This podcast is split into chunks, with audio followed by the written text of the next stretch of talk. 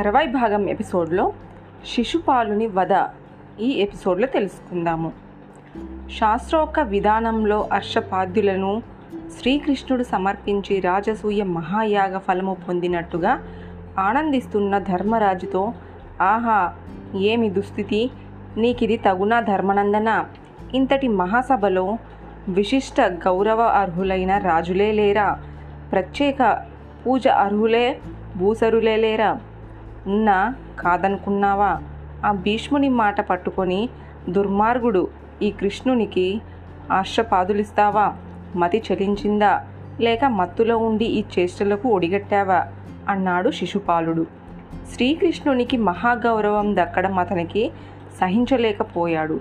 దాంతో అధిక్షేప శర పరంపర ప్రయోగించాడు. నీకు అసలు ధర్మం తెలీదు. ఈ భీష్ముడికి అంతకన్నా తెలీదు. ధర్మం తెలియని మీరిద్దరూ కలిసి ఆ ధర్మానికి నెట్టుకొని ఈ జాడ స్వరూపుడు వాసుదేవునికి హర్షాన్ని అందిస్తారా? ఆత్మీయుడనుకుంటే కృష్ణునికి కొల్లలుగా ధనరాశులు ఇచ్చుకోండి. వెండి బంగారాలు బహుకరించుకోండి. అంతేకాని దురంధరులైన ధారాధారినాథులు మహానుభావులైన మహీసురులు విజయం చేసిన ఈ సభలో అనుహరుడు శ్రీకృష్ణుడు. హర్షపాదలివ్వడము గౌరవించడము సబబు కాదని శౌరిని శతవృద్ధని గౌరవించన? పెద్దలందరిలోనూ పెద్ద వసుదేవుడు ఉన్నాడు కదా. పోని వృతిగ్వరేణ్యుడు అనుకున్న పక్షంలో వ్యాసుణ్ణి కన్నా గొప్పవాడా?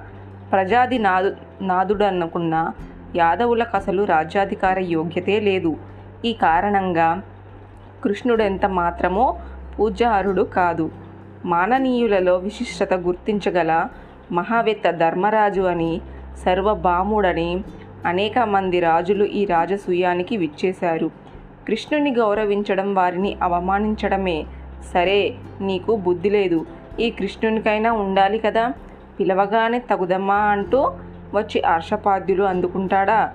కృష్ణుడి వైభవము ఎవరికి తెలియంది? పేడివాని పరిణయోత్సవము చెవిటివాని సంగీత శ్రవణము గుడ్డివాని సౌందర్య సందర్శనము అని పగలబడి నవ్వి గొప్ప మర్యాదలు అందుకున్నాము. కడుపు నిండిపోయింది అని బంధుమిత్ర సపరివార శిశుపాలుడు సభాభవనం నుండి నిష్క్రమిస్తుంటే అతన్ని వారిస్తూ ఆగు చేది రాజా ఆగు అన్నాడు ధర్మరాజు. ఆగి అసహనంగా చూశాడు శిశుపాలుడు. రాజులకు వాక్పాపరుషం కూడదు. వాక్పారుష్యము అగ్ని లాంటిది. విషం కన్నా ప్రమాదమైనది. నీకు సంగతి తెలియనిది కాదు. దాని సంగతి అలా ఉంచితే శ్రీకృష్ణుని గురించి నీకు తెలియనిది ఏమున్నది? లోకస్రష్ట ఆ చతుర్ముఖుడు ఈ పురుషోత్తముని నాభిలోంచే కదా ఆవిర్భవించింది. అందుకనే ప్రప్రథమ పూజ్యుడని తాతగారు అభిప్రాయపడ్డాడు. అన్నానని కాదు కానీ నీకన్న మహామహులెందరో ఈ సభలో ఉన్నారు. వారెవరూ ఈ అగ్రపూజకు అధిక్షేపించలేదు. నీవే నీ ఒక్కడివే అధిక్షేపిస్తున్నావు. ఇదేమైనా నీకు సమంజంగా ఉందా? ఆవేశాన్ని అణుచుకో అన్నట్టుగా శిశుపాలుణ్ణి చేతులందుకున్నాడు ధర్మరాజు. వాటిని నిమురుతూ అనునయించ చూశాడు వద్దు ధర్మనందన ఆ చేది రాజును అనునయించడం కూడా మహాపాపము. కావాలనే నోరు చేసుకుంటున్నాడు. చేసుకొని అందుకు ఫలితం అనుభవిస్తాడు అన్నాడు భీష్ముడు. ఎర్రగా తననే చూస్తున్న శిశుపాలునితో మళ్ళీ నువ్వు మూర్ఖుడివి. మదించి హర్షపాద్య పూజ శౌరికి ఇయ్యరాదని ఆక్షేపిస్తున్నావు. ఈ రాజులంతా ఎవరు? చక్రికి పాదక్రాంతులు కారా?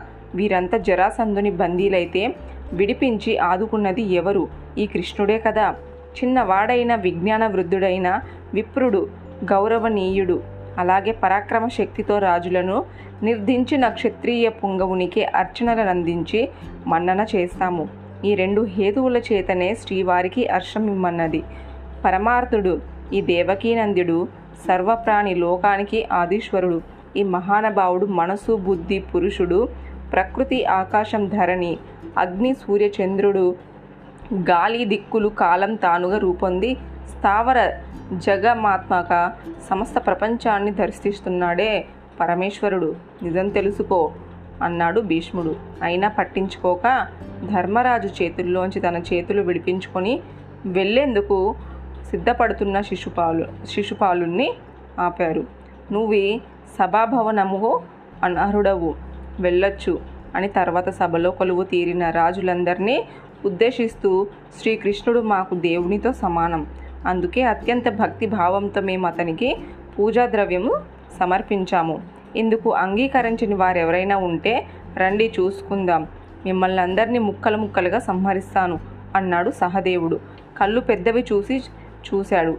అదే అదనుగా శిశుపాలుణ్ణి సైన్యాధిపతి సునిధుడు రాజులను కూడబెట్టి ఏ క్షణంలోనైనా యుద్ధానికి సిద్ధమన్నట్టుగా వారిని ప్రోత్సహించారు. వారిని గమనించిన ధర్మపుత్రుడు పితామహ జరగరానిదేదో జరుగుతున్నట్టుగా ఉంది. రాజులంతా యుద్ధానికి సన్నద్ధమవుతున్నారు. ఈ ప్రమాదం నుంచి గట్టెక్కించండి.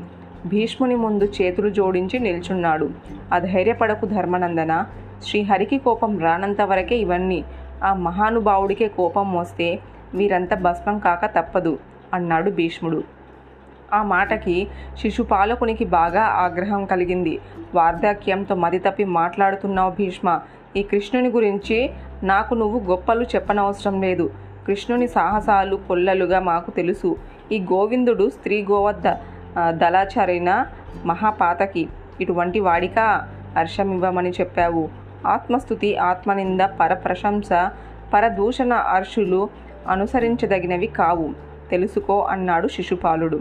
మహాపారిషనద్యలో పితామహుని శిశుపాలుడు అని అనరానని మాటలతో భీమునికి బాగా కోపం వచ్చింది. శిశుపాలుని అంతు చూసేందుకు ముందు కురికాడు. ఆగు భీమసేన తొందరపడకు. శిశుపాలకునికి మృత్యువు ఆసన్నమైనది. వేచి చూడు అని శిశుపాలుని అధిక్షేపాలు వింటూ శ్రీకృష్ణుని మిన్నకుండగానే కారణమున్నది. చేతి వంశం చేది వంశంలో సాత్వతికి దమగేశానికి ఈ శిశుపాలుడు జన్మించాడు. లాలట నేత్రంతోనూ నాలుగు చేతులతోనూ ఆవిర్భవించి గాడిద గొంతుతో ఏడవసాగాడు. అది చూసి అయోమయానికి గురయ్యారు తల్లిదండ్రులు. అప్పుడు ఆ శరీరవాణి ఒకానొక మహాపురుషుడు ఈ శివుని ఎత్తుకున్న ఉత్తర క్షణంలో ఈ భుజద్వయము ఆలోచన ఆ దృశ్యం అంతరించిపోగలదు అతడే ఇతని సంహరించేది కూడా అది. ఆ గగన దేశంలో శిశుపాలుని ఎత్తుకోవాల్సిందిగా తల్లిదండ్రుల్ని వేడుకోవసాగారు. ఎందరో ఎత్తుకున్న శిశుపాలుని ఆకృతి చెక్కు చెదరలేదు. ఇంతలో మేనత్త ఒక వింత బాలుడు ఉద్భవించాడని తెలుసుకున్న శ్రీకృష్ణుడు అక్కడికి వచ్చి శిశుపాలుని ఎత్తుకున్నాడు. అంతే శిశుపాలుని తృతీయాలోచనము హస్తద్వయము మటు మాయమైపోయాయి. దాంతో తన కుమారుడికి శ్రీకృష్ణుడే ప్రాణపహారి కాగడాలని తలచి కృష్ణ ఈ బాలుడు దుర్మార్గుడై నూరు తప్పులు చేసిన నీ బావ మరిది ఉరిమితో మన్నించు అని వేడుకుంది సాత్వతి.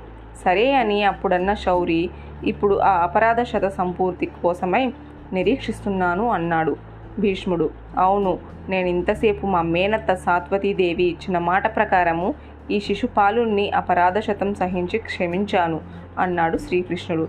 అవునా మరింతసేపు చెప్పలేదేం? నీ ఒరిమి నీ కురిమి నాకు తృణప్రాయము. కృష్ణ నిన్నెంతగా దూషించిన పాపము లేదు అంటూ శిశుపాలుడు శ్రీకృష్ణునిపై ఇంకా దూషణ బాణ పరంపర ప్రయోగించగా శిశుపాల నీ నూరు తప్పులు పూర్తయ్యాయి. ఇక నిన్ను సంహించేది లేదు అంటూ శ్రీకృష్ణుడు చక్రాయుధాన్ని ప్రయోగించాడు. అది శిశుపాలుని శీర్షం ఖండించి సద్యులు హృదయాలలో దగ్ధమానైన కాంతితో ప్రజర్విల్లింది. తెరపై భాగం నెక్స్ట్ ఎపిసోడ్లో తెలుసుకుందాము.